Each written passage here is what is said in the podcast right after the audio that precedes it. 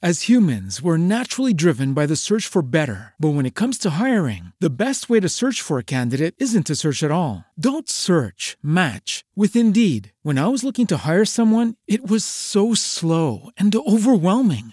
I wish I had used Indeed. If you need to hire, you need Indeed. Indeed is your matching and hiring platform, with over 350 million global monthly visitors according to Indeed data, and a matching engine that helps you find quality candidates fast. Ditch the busy work. Use Indeed for scheduling, screening, and messaging so you can connect with candidates faster. And Indeed doesn't just help you hire faster. 93% of employers agree Indeed delivers the highest quality matches compared to other job sites, according to a recent Indeed survey. And listeners of this show will get a $75 sponsored job credit to get your jobs more visibility at Indeed.com/podcast. That's Indeed.com/podcast. Terms and conditions apply. Og så møver jeg jo ligesom ind bag den der sofa for lige hurtigt at hive det der stik ud. Og jeg glemmer så at barke ud i forberedt stilling, om man så må sige. Men rejser mig i stedet op, fuld knald, op i det der loft. Og det giver et slag i mit hoved, som er temmelig voldsomt. Og jeg bliver ret svimmel og ret dårlig, og det gør vanvittigt ondt. Og jeg kommer så ligesom ud, og det føltes helt tegneserieagtigt med sådan nogle fugle rundt om hovedet. Hvordan siger man nej? Hvordan presser man sig selv til at sige ja, også når man er usikker på, om det er en opgave, man kan klare?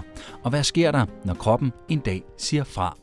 Det er spørgsmål, du som freelancer eller selvstændig sikkert har tænkt over, eller måske endda stillet dig selv. Det har freelancejournalist Louise Skøtt Gadeberg i den grad. Hende kan du møde i denne episode. Velkommen til Freelance Gruppens podcast 360 grader. Det er her, vi vender og drejer alle aspekter af livet som fri fugl i medie- og kommunikationsbranchen. Vi deler de personlige historier om arbejdsglæde og om at finde sin niche og meget, meget mere. Vi tager rundt og besøger freelancere, fastlancere og selvstændige, og vi beder dem om at dele nedslag, som har defineret deres karriere.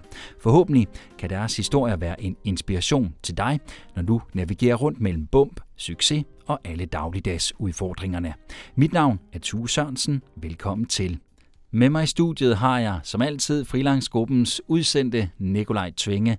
Nikolaj, hvorfor er det lige præcis Louise Skøtt Gadeberg? Det er jo dig, der har besøgt hende. Hvorfor vender vi mikrofonen mod hende?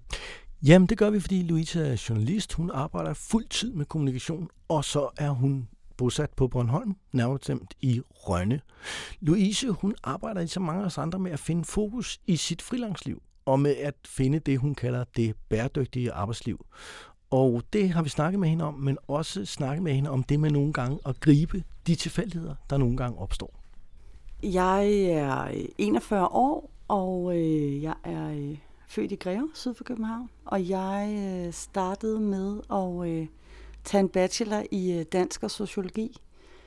Og det kunne jeg mærke, at det var spændende, men det var ikke lige helt det, jeg skulle. Så jeg havde egentlig en drøm om at blive journalist og komme ind på journalisthøjskolen, men jeg havde på en eller anden måde altid fået at vide, at det var meget svært at komme ind der.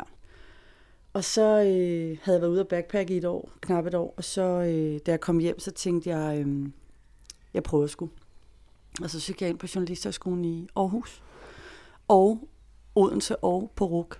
Og jeg blev kaldt til samtale på DRH.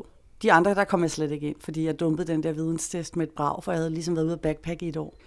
Og så så blev jeg kaldt til samtale, fordi jeg havde fået temmelig gode karakterer i alle tingene, undtagen videnstesten. Der havde jeg bare også dumpet med et brag, og det ville hende. Jeg kan ikke huske, hvad hun hedder, uddannelsesvejlederen på DRH. Det ville hun gerne lige vide, hvordan det kunne være, fordi det synes hun ikke hang sammen. Og så havde jeg faktisk flybilletterne med og viste hende. Og så kom jeg ind og startede der, og jeg blev færdig i 10.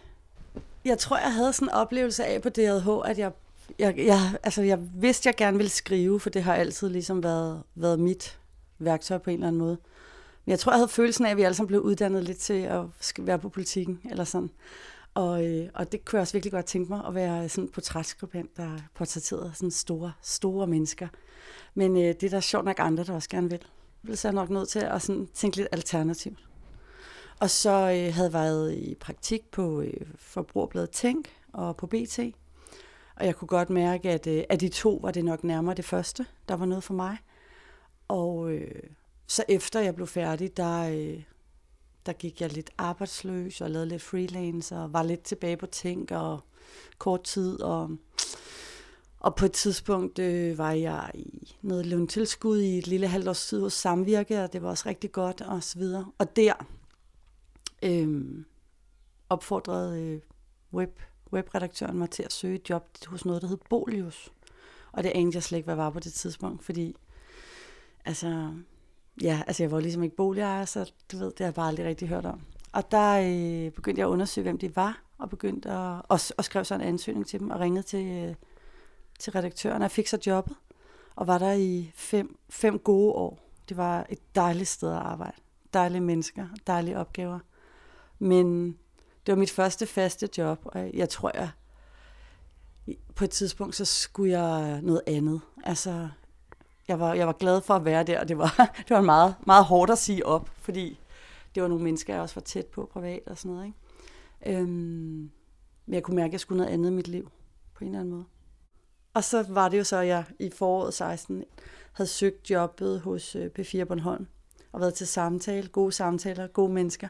Og vi har god kemi, og og sådan lige i parentes bemærket har jeg jo skrevet hovedopgave på Journalisterskolen om Bornholm. Og dengang kan jeg også huske, at det kunne noget, det der med, at man kunne se himlen, og at der var sort om natten. Og så klokken sent fredag eftermiddag, tror jeg, ringer redaktøren og siger, at de har valgt at gå med en anden. Og det bliver jeg sådan virkelig ked af. Og så ringer han til mig om mandagen, og så siger han, jeg kan huske, at jeg tager telefonen, der har så fået det lidt bedre, ligesom sådan, og så siger han, du er sindssygt dygtig, og du er tydeligvis en skøn person, og så videre. Altså, du er lige sådan noget, Bornholm har brug for. Og jeg var sådan, hvad mener du med det? Altså, fordi hvis jeg ikke kan arbejde hos dig, hvad har du så tænkt dig? Altså, jeg tror, han foreslår mig rimelig direkte at lave et firma og slå mig på kommunikation. Da han siger det, altså jeg kan mærke det sådan netop, nærmest giver lidt ekko inde i mig, at jeg sådan, et firma. På en måde så voksede det lidt på mig, det der med, at hvad rummer det egentlig af muligheder? Faktisk var jeg til noget rådgivning inde i Journalistforbundet, fordi jeg var sådan lidt, altså jeg kunne ikke lave flere plus- og minuslister, altså du ved, så der var jeg til samtale derinde, og der kan jeg huske, han var så benhård, deres karriererådgiver, eller karrierevejleder, eller hvad han hed. Og han talte mig ligesom sådan frem til, at jeg godt selv kunne høre, at der var faktisk ikke rigtig nogen vej tilbage. Og så kan jeg huske, han sagde, godt, jamen, så mangler vi jo kun én ting. Og jeg var sådan, ja, og hvad er det så? Og der var han sådan, ja, det er jo selvfølgelig en dato. Altså, der skal jo være en deadline på ting, fordi ellers er det her jo bare løs snak. Og så ret hurtigt, så kom vi frem til, at det skulle være 1. maj 16. Så var resten jo logistik i forhold til at få resten til at passe sammen. Så er det jo noget med at finde ud af, hvor skal mine ting opbevares, hvornår skal jeg sige op, hvornår skal jeg sige min lejlighed op, hvor skal jeg bo, hvad skal jeg... Altså, og hvad skal man sige, så gik der projektleder i den, ikke? Og så går jeg i gang med ligesom at sådan finde ud af, okay, hvordan åbner man et firma? Og det er jo sådan meget nemt forstået på den måde, at lige pludselig havde jeg kommet til at gøre det. Så lige pludselig sad jeg der med et CVR-nummer og tænkte, okay. Så derfra var det sådan ret... Okay, hvad kan jeg minimum leve for om måneden? Hvor kan jeg bo i hvor lang tid? Hvor mange artikler er det? Og så ringede jeg til, du ved, tidligere chefer og redaktører og så videre, og fik dem sådan til at love at købe noget. På et tidspunkt laver jeg et erhvervstillæg for Bornholms Tidende annonceafdeling. Og der er jeg jo så ret hurtigt ude og interviewe rigtig mange erhvervsledere og formænd for det ene og det andet og fagforeninger og hvad ved jeg. Altså, jeg tror, jeg interviewede 100 mennesker på de der par måneder der eller sådan noget, ikke? Så jeg brugte rigtig meget tid på at køre rundt og drikke kaffe med virkelig mange mennesker. Og det betød jo også, at der ret hurtigt ligesom, for det første lærte, altså nogle af dem er jo mine venner i dag, kan man sige, men ret hurtigt lærte jeg jo en masse mennesker at kende. På et tidspunkt, så begynder sådan de journalistiske opgaver i København lidt at blive overtaget af journalistiske opgaver på Bornholm. Og også så småt kommunikationsopgaver. Og Bornholm er et meget lille sted, så det der med ligesom at sidde og skrive pressemeddelelser for nogen, som man basically selv modtager nærmest, når man så har webvagten. Så det er sådan, der måtte jeg ligesom vælge der, og der kunne jeg godt mærke faktisk, at det der kommunikation kunne noget. Så jeg valgte at gå den vej. Så i efteråret 17, tror jeg det er, der er jeg på tur med Dansk Journalistforbund, med Freelance Gruppen. Vi er i Helsinki. Det er en dejlig tur. Vi hygger os, og alle de andre sådan, nordiske freelancegrupper og sådan noget er der. Der er forskellige oplæg, og det er skønt vejr, og vi er nede og bade i den. Der er sådan en kæmpe havne, sauna, bad, halløj. Og der er vi nede, og det er en rigtig fed tur, og vi får diskuteret rigtig mange ting. Men jeg kan huske, at jeg var meget arbejdspresset, og jeg var generelt stresset. Og så kan jeg huske, at jeg sidder i hotellobbyen, og der er lige sådan en time eller sådan noget, til den der lufthavnsbus kommer og skal køre os derud. Der tænker jeg, at jeg sætter mig lige her og arbejder, så jeg skal lige have noget strøm på min iPad, og jeg kravler sådan lidt ned, og der er ligesom et hulrum ind bag sofaen, hvor der er et stik, og der skal jeg ligesom ind og sætte det der stik i, og det gør jeg så. Og så for jeg arbejdet lidt, og alligevel bliver det sådan lidt rodet, fordi jeg kan ikke helt overskue det. Jeg har jo haft en tur, hvor jeg har oplevet en masse og sådan noget, så i virkeligheden mentalt er jeg ikke helt gearet til lige der at sidde og håndtere det. Jamen, så sidder jeg og arbejder lidt alligevel, og så går der noget tid, og pludselig er den der bus der. Og der er en, der råber, nu er bussen her! Og altså den der stress, der i forvejen tonser rundt i mig, den bliver så sådan der meget alert i hvert fald. Og så møver jeg jo ligesom ind bag den der sofa for lige hurtigt at hive det der stik ud. Og jeg glemmer så at barke ud i forberedt stilling, om man så må sige. Men rejser mig i stedet op, fuld knald, op i det der loft, som er rimelig massivt. Og det giver et slag i mit hoved, og jeg bliver ret svimmel og ret dårlig, og det gør... Altså, det gør vanvittigt ondt.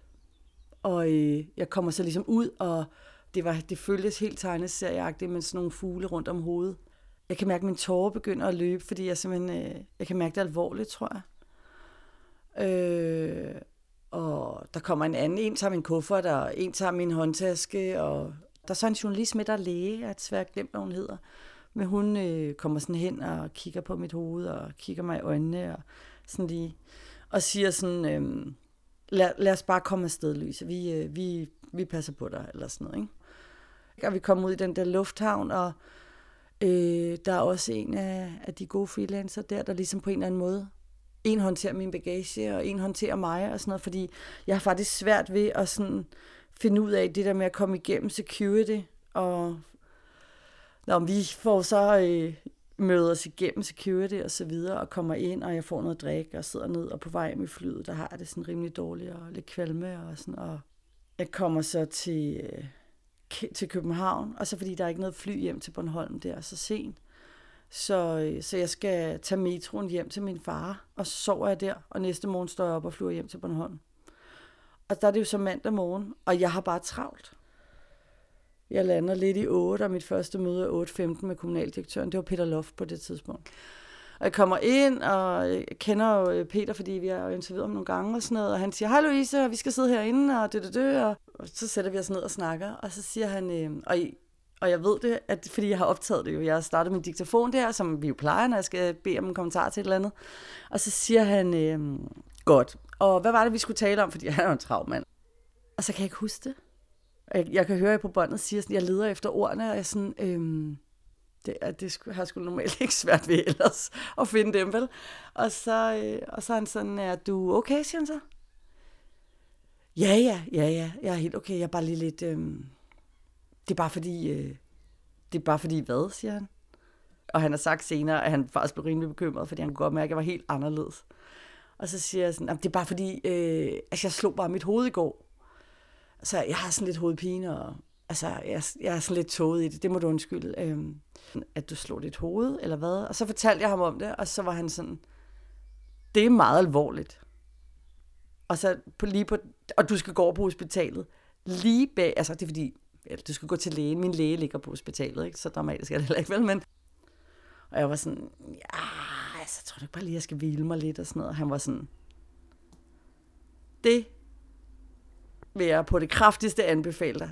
Og jeg var sådan, men alligevel så er han jo også en travl mand. Så jeg får de der kommentarer, og så går jeg så ud, og min bil holder jo så mellem borgmesterkontoret og hospitalet, men jeg tænker sådan, jeg tror bare, jeg skal hjem og sove. Så jeg kører hjem og sove, og jeg udsætter et par ting hos nogle kunder sådan på sms lidt akut, og så sover jeg lidt på en måde nogle dage, indtil at jeg taler med en kammerat, som så siger, det skal du tage til lægen med det der.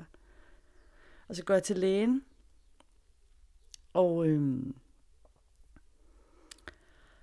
han er meget omsorgsfuld og blød, men også meget klar omkring, hvad det kan betyde for mig og mit liv og mit arbejdsliv, hvis jeg ikke tager det her alvorligt. Som i meget alvorligt. Og han siger, du er kvinde, du er sidst i 30'erne, du har det fag, du har. Der er ingen tvivl om, at i forhold til stress, der er du spot on i den mest oplagte målgruppe. Så det har været et spørgsmål om tid før, at det væltede. Og det slag i det hoved kunne måske godt have været en bagatel, hvis du havde været i balance. Men det er du ikke. Du er gennemstresset. Både følelsesmæssigt og arbejdsmæssigt. Og sådan. Han siger sådan, altså, han kan ikke sådan diagnostisere en hjernerystelse. Men alle de symptomer, jeg fortæller omkring, for eksempel at det føles som om, at jeg har sådan en jernring om mit hoved, som er for lille. Så sådan på min pande, der spænder det helt sindssygt. Altså det føles nærmest som sådan en jernring, der bare borer sig ind. Og han siger, jamen altså, det er formentlig ret sandsynligt en hjernerystelse. Og han siger så til mig, at det eneste du kan gøre, det er at gøre ingenting. Og gøre det meget alvorligt. Det jeg jo så laver, det eneste jeg kan lave i de 2 måneder, fordi det ender med at blive 2 måneder, hvor jeg ikke laver noget, det er at vinterbade. Og det er sådan i oktober-november. Så jeg kører op til Hasle hver eller hver anden dag. Jeg tror hver dag. Op til Hasle havnebad. Og simpelthen hopper i havet. Og mens jeg har mit hoved under havoverfladen, vandoverfladen, i det der iskolde vand, det er det eneste tidspunkt, hvor jeg føler, at den der jernring letter om mit hoved. Så jeg bor jo bare op i den der sauna. Og det satte nogle alvorlige tanker i gang om, hvor vigtigt det egentlig er at have, hvad skal man sige, noget balance mellem i ens arbejdsliv. Ja, hvad gør jeg? For det første starter jeg meget langsomt op. For eksempel i starten, når jeg starter op, så når jeg har interviewet nogen og optaget det på diktafon, så i stedet for at køre hjem og skrive interviewet ud, så går jeg ned på stranden og enten lytter til optagelsen, eller også bare går en tur, og enten bader jeg, eller også så kigger jeg op i himlen og reflekterer over, hvad var det egentlig, det menneske sagde. Sådan så, at jeg næsten har artiklen struktureret og klar i mit hoved, så når jeg går hjem og kigger ind i skærmen, så kan jeg ret hurtigt skrive den ned. Sådan. Fordi for at spare min skærmtid, eller hvad man skal sige. Ikke? Jeg begynder at have sådan en ret klar struktur, fordi det havde jeg ikke haft tidligere. Der var jeg sådan lidt selvstændig på den der måde, at jeg arbejdede altid lidt, og så videre. Så jeg begynder at lave en mere struktureret hverdag, som hedder, at det, du ved, jeg dæmser ikke lige rundt til kaffe og frokost og så videre, så videre. Jeg arbejder fra klokken det til klokken det. Sådan sen eftermiddag og aften, der holder jeg fri. Helt fri, også i weekenden. Nu slår det mig, at du siger en ting til mig, da vi taler telefon. Der siger du, i starten, der udfordrede jeg meget mig selv. Jeg skulle ikke sige nej på grund af frygt for, om jeg kunne finde ud af det. Jeg skulle sige ja. Men det er jo virkelig også en af de ting, du bliver nødt til ligesom at tage op til overvejelse, ikke? Altså, jeg er ikke sådan født med sådan en sådan fuldstændig klippefast tro på, at jeg kan bare mestre alt i verden, hvad jeg begiver mig ud i. Så jeg skal sådan nogle gange lige kæmpe lidt for at tro på projektet eller tro på mig. Og der lavede jeg sådan en regel med mig selv, der hed, at at jeg måtte ikke sige nej til opgaver, fordi at jeg var bange for, om jeg ligesom ikke kunne lave det godt nok, eller om jeg var lige så god som en, der havde gjort det 30.000 gange, eller...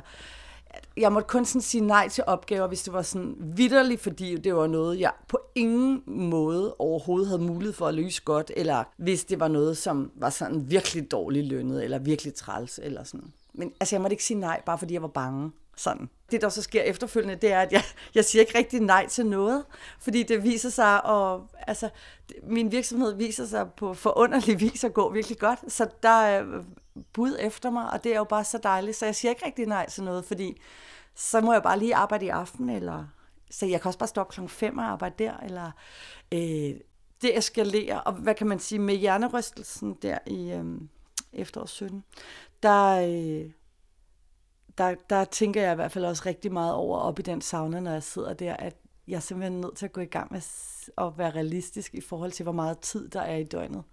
Altså selvom man er arbejdsom og stædig og flittig osv., så er man ikke sådan en bank af uanede ressourcer. Man kan ikke bare blive ved med at køre sig selv hårdt. Det har en pris. Jeg er nødt til at gå i gang med at sige nej til ting. Fordi det er jo en anden ting, det er, at når man bestiller nogle af de ting, som sne, som jeg laver, så skal det helst være færdig i går. Og der er man... Så jeg var også nødt til at gå i gang med sådan på en eller anden måde at melde lidt rent ud omkring, jamen, altså det kan jeg først lave om 3 uger. Så vi skal ikke holde møde i morgen akut, fordi du har brug for at komme af med noget. Vi skal holde møde om 3 uger, fordi jeg skal lave det om 4 uger. Du lytter til Louise Skøtt Gadeberg fortælle om nogle definerende momenter i hendes karriere. Hun har fortalt os om at lære at sige nej, om at planlægge og være realistisk om sin tid, og også om, hvordan man passer på sig selv. Nu skal vi tilbage til Louise, en liggende Louise, der har trukket stikket.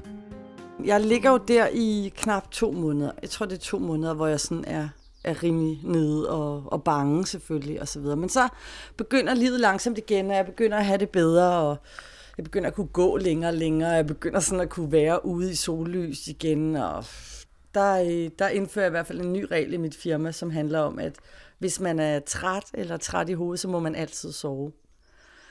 Så der begynder jeg sådan, hver dag går jeg op på mit kontor, og er der klokken 8, og arbejder til klokken 12, og så går jeg hjem og sover middagslur. Og så går jeg tilbage på arbejde igen, og er nogle timer, og så holder jeg fri. Men så begynder jeg også at opdage, når mit hoved har det meget bedre, når jeg arbejder mellem klokken 5 og 7. Det er ren business at sige, jamen så er en fast pris på en pressemeddelelse bare meget bedre klokken 5 om morgenen, end den er klokken 4 om eftermiddagen.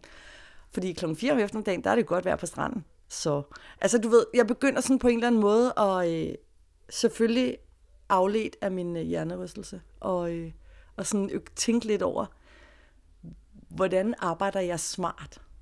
Jeg tror, jeg havde følelsen af, at jeg var landet både i mit arbejdsliv og på Bornholm før. Jeg tror, det er måske der, jeg sådan mere lander en balance i mig selv i højere grad.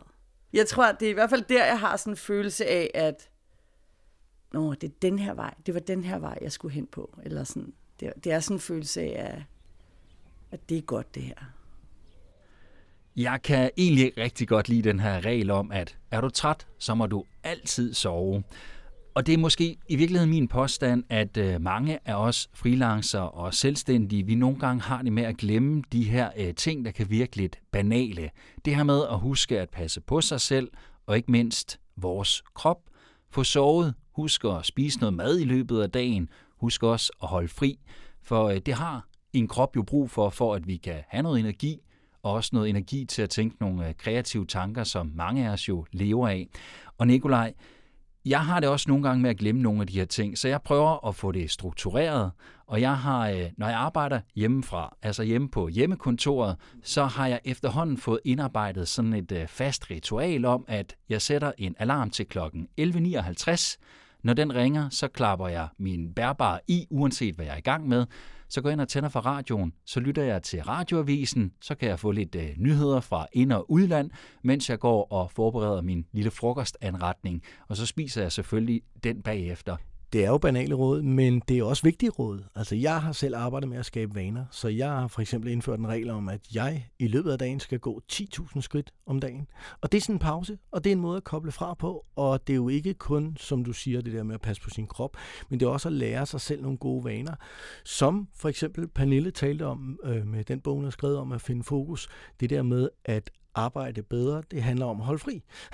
Og jeg synes for eksempel Abelone, som vi har talt med tidligere, hendes råd om at både se på sit arbejdsliv, men også på det praktiske. Det lyder jo også meget banalt. Hvor dyrt bor du? Har du sparet op? Har du en forsikring? Men det er jo bare nogle super vigtige ting, som giver os fred og ro til, som du siger, at arbejde med det, vi godt kan lide. Og det er i nogle af de tidligere episoder i podcasten her. Du kan møde Abelone Glan og også Pernille Garde Appelgaard fortælle om nogle af de her ting. Så hermed en opfordring til at få det gjort, hvis ikke du allerede har gjort det. Og med det, lad os så komme tilbage til Rønne på Bornholm og også til Louise. På et tidspunkt var jeg jo nødt til, især fordi det er et lille samfund her på Bornholm, at vælge, om jeg ligesom skrev, hvad skal man sige, altså om jeg var på et medie, eller om jeg var i kommunikationsverdenen. Og jeg gik med kommunikationen, fordi jeg faktisk oplevede, at jeg også sådan kunne have en ret stor nytteværdi der. Jeg ser ikke nødvendigvis et tykt limet tegn mellem kommunikation og så reklame eller markedsføring. Jeg tror, jeg har i hvert fald de områder, jeg arbejder meget med, eller de emner og de sådan, organisationer, fonde og sådan noget, som jeg arbejder for, altså der er det mere, hvad kan man sige, altså det er ret uvildigt, og det er ret ordentligt, og det er noget, nogen kan bruge til noget, og det er noget, der ligesom på en eller anden måde har en værdi, og en lødighed og en saglighed, som jeg i hvert fald sådan føler, jeg kan stå på mål for, og jeg tror, for mig handler det jo om, når jeg sådan taler om at have et bæredygtigt liv eller et bæredygtigt arbejdsliv, så er jeg egentlig ikke så meget for at skille de to ting ad, fordi man har ligesom helt Morten Albæksk et liv og en tid, så det der med ligesom at dele det op, så altså, det giver ikke rigtig mening. Så derfor så skal det også give mening, det man arbejder med. Og for mig giver det mening at hvad skal man sige, kommunikere for nogen, som jeg synes har noget sagligt på hjerte. Og det ligger jeg i hvert fald vægt på i mit liv. Og så kan det være, at der er nogen, der måske ikke synes, det er lige så fint som at lave uvildig journalistik. Men jeg tror, det er vigtigt, at der er begge dele. Jeg synes, det handler meget om, det er de samme værktøjer, jeg bruger i forhold til at møde mennesker og finde ud af, hvad de har på hjerte, og forstå deres historie, formidle et budskab, som kan bruges til noget for andre. Altså dem jeg sådan skriver for eller arbejder for, der er det jo journalistiske produkter, jeg laver til medier, som de bruger. Men altså jeg tror, jeg sådan på en eller anden måde oplever, at noget af det, der giver mig ro i min hverdag. Det er også det der med at have nogle lidt større faste kunder, hvor det er et lidt mere sådan lidt abonnementsflow, kan du sige, at vores relation er, hvor at det, jeg ved, hvad jeg skal lave om 3 uger, jeg ved, hvad jeg skal lave om, du ved, altså, der er ligesom, der er lidt mere ro over det, og der er lidt mere sådan planlægning over det, hvor at man kan sige, at i starten, der flakkede jeg lidt meget rundt, og så fik jeg en opgave der, og en opgave der, og så videre, hvor at når jeg ligesom har min grundbase, og mine sådan grundudgifter og sådan noget dækket ved sådan de en fast kunde eller nogle faste kunder, så giver det mig mere overskud, både sådan tid og økonomisk, til at kunne sådan sprælle lidt med nogle andre ting og have nogle kunder, som skal lave det i foråret og det i efteråret eller sådan. Altså det giver sådan lidt en ro på bundlinjen på en eller anden måde. Og det gør det bæredygtigt for mig, fordi at det, jeg simpelthen får ro i mig selv. Og det der ro, det var du ligesom nødt til at finde efter Helsinki, og efter du kom hjem og oplevede det her stress. Men i virkeligheden er det måske altså, det, der har gjort, at du har også fået en bedre forretning, eller hvad? Altså, Lige nu er det jo corona, ikke? Eller i hvert fald slutningen af corona, så jeg har selvfølgelig fået sådan en fastelavnskølle i skallen, ligesom alle mulige andre. Men altså, jeg skal ikke klage, jeg har stadigvæk et par faste kunder, og det er rigtig fint.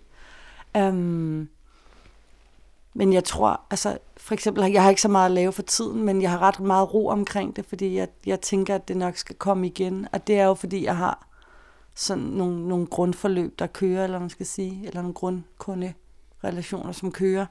Og det den ro, altså at jeg ikke engang ligesom bliver nervøs over en corona, eller sådan, det siger næsten for mig det hele. Uanset hvad, så efter sådan en omgang med sådan en hjernerystelse, så er man nødt til at lave noget om i sit liv, og det ved jeg ikke om andre, der har oplevet det, kan ikke genkende til, men man tager jo lidt sit liv op til revision, fordi man bliver jo lige pludselig mindet rimelig kraftigt om ens skrøbelighed. Altså, så jeg er sluppet billigt, ikke? Men jeg har valgt at tage det meget alvorligt, vil jeg sige. Så hvis du skal komme med et råd til andre, som skal på en eller anden måde, måske ikke har oplevet at få en hjernerystelse, men skal have et bæredygtigt arbejdsliv til at fungere som freelancer, hvad, baseret på din historie, hvad kunne det bedste råd være? Altså, jeg vil sige, det ene er det der med ikke at sige nej, og det, jeg ved ikke, om det er sådan en kvindeting, det hader jeg egentlig, at jeg overhovedet nævner, men altså i hvert fald, så det der med sådan ligesom at sige nej, fordi det tror man ikke, man kan, eller det er man måske lidt nervøs for, om man kan løse det perfektion, eller sådan, altså det kan jeg i hvert fald anbefale, fordi det får en lidt ud over stepperne i en grad, så man er så nødt til at ringe til nogen, der er klogere end en selv, og simpelthen få dem til at guide en, eller hvad ved jeg, ikke? Og så tænker jeg også det der med at sikre sig selv økonomisk, og ligesom have 3 måneders løn på en konto, som, for det er jo ikke sikkert, det er jo ikke alle, der har det som mig, men i hvert fald finde ud af, hvad det er, der eventuelt holder en tilbage, og så på en eller anden måde sige, hvad skal der så til? Altså, hvad er det for en redningsvest, der skal til? For mig var det økonomisk, ikke? Og det hjalp med den konto der. Og så tænker jeg, det der med at have sådan en uarbejdsdygtighedsforsikring, sådan så at hvis der sker noget, fordi sådan en havde jeg for eksempel ikke, den tegnede jeg så dagen efter, jeg kom hjem fra Helsinki, men det var ligesom lidt sent. Men det vil jeg sige, det er en rimelig god idé at have sådan en. Og jeg har også fået en sygedagpengeforsikring siden, ikke? Og det havde jeg egentlig haft så stående på min to-do-liste i det der 1,5 år, jeg nåede at være selvstændig, inden jeg slog mit hoved. Men jeg havde ikke lige fået det gjort, for det var lidt besværligt at sætte sig ind i, og du ved, ikke? Det kan jeg bare sige, at efter at oprette dit CVR-nummer, der er det første, man skal gøre. Altså helt generelt tænker jeg, at det jo sådan handler om at finde ud af, hvor er balancen henne for en selv? Hvor er ens redningsveste? Men også, hvor er ens sådan lidt ømme punkter eller usikre punkter, og hvordan sikrer man sig selv der? Og så synes jeg, det handler om ligesom at huske, at selvom man elsker sit fag, så er det også rigtig dejligt ikke at ligesom at skulle. Altså, så er det også vigtigt ikke at arbejde sig ned, altså til et stadie, hvor man enten, for man kan også få stress af andre ting, eller hjernerystelse, eller hvad ved jeg. Altså, at man ligesom at man finder en balance. At ens arbejde skal være dejligt, eller for mig skal mit arbejde være dejligt og meningsfuldt, og det må gerne være med nogle gode mennesker og nogle vigtige budskaber. Men det er også et arbejde. Jeg er også et menneske, der har et liv med alt muligt andet i. Og den balance, synes jeg, kan man kalde det bæredygtigt, det er så fancy, men den balance er i hvert fald vigtig i mig, at jeg lige husker begge dele. Det tror jeg, så der er ikke sådan nogen opskrift, tror jeg. Jeg tror, at opskriften er, at man skal finde sin egen, og så skal man altså lytte til sine advarselssignaler, ikke? Det er jo ikke fordi, at jeg, hvis jeg havde tænkt mig om, ikke godt vidste, at jeg var stresset, inden jeg fik den der hjernerystelse, vel? Jeg bare ignorerede det, fordi jeg havde travlt. Der skal lyde et stort tak til Louise Skøtt Gadeberg for at dele sin historie. Du kan finde et link til hendes hjemmeside, hvor du blandt andet kan finde en blog, hun skrev, da hun tog skridtet og købte hus i Rønne på Bornholm. Linket det har vi også lagt ind i episodebeskrivelsen. Måske husker du også, at Louise hun fortalte om forsikringer tidligere. Og i kapitel 13 i Freelance-guiden, der kan du finde meget mere info om forsikringer for os selvstændige og freelancere. Guiden den finder du på 360 freelanceguide.dk. Den gentager vi lige 360, det er metal, freelanceguide.dk. Og ellers så finder du også den i episodebeskrivelsen. Du kan finde mange flere freelance-historier på freelancegruppen.dk. Du kan selvfølgelig også finde flere episoder af podcasten her. Det gør du der, hvor du foretrækker at lytte til podcast. Det her, det var episode nummer 6 og den sidste i første sæson af Freelancegruppens podcast 360 grader. Nikolaj, jeg vil gerne sige tak til dig for at tage os med rundt i landet og møde nogle spændende mennesker. Tak. Og tak til dig, Tue, fordi du har holdt os i hånden. Og vi vender jo tilbage efter en lille pause med flere episoder. Og derfor så vil vi jo også gerne høre fra jer derude, som har emner, temaer, eller måske er det dig, vi skal tale med i næste sæson af podcasten. Skriv endelig til os på podcast@freelancegruppen.dk, og den mailadresse har vi selvfølgelig også liggende i episodebeskrivelsen. Lige præcis. Vi håber, at du her i podcasten kan finde inspiration til de forskellige udfordringer, der er som en fri fugl i medie- og kommunikationsbranchen. Kan du det, så må du selvfølgelig meget gerne dele podcasten på for eksempel sociale medier, eller vi vil også blive rigtig glade, hvis du vil gå ind og smide en anmeldelse i din podcast-app. Freelancegruppens podcast er produceret med støtte fra Ophavsretsmidlerne i Dansk Journalistforbund. Musikken i podcasten er lavet af Ketil Sejersen fra Gravitated Sound Studio. I redaktionen sidder Nina-Trie Andersen, Christian Eskilsen og Katrine Natja Jørgensen. Nikolaj Tvinge har produceret. Jeg hedder Tue Sørensen, og jeg vil gerne slutte af med at sige tak til dig, fordi du lyttede med. Lucky Land Casino, asking people, what's the weirdest place you've gotten lucky? Lucky? In line at the deli, I guess? Aha, in my dentist's office. More than once, actually. Do I have to say? Yes, you do. In the car, before my kids' PTA meeting. Really? Yes. Excuse me, what's the weirdest place you've gotten lucky? I never win and tell. Well, there you have it. You can get lucky anywhere, playing at LuckyLandSlots.com. Play for free right now. Are you feeling lucky? No purchase necessary. Void where prohibited by law. 18+. Terms and conditions apply. See website for details.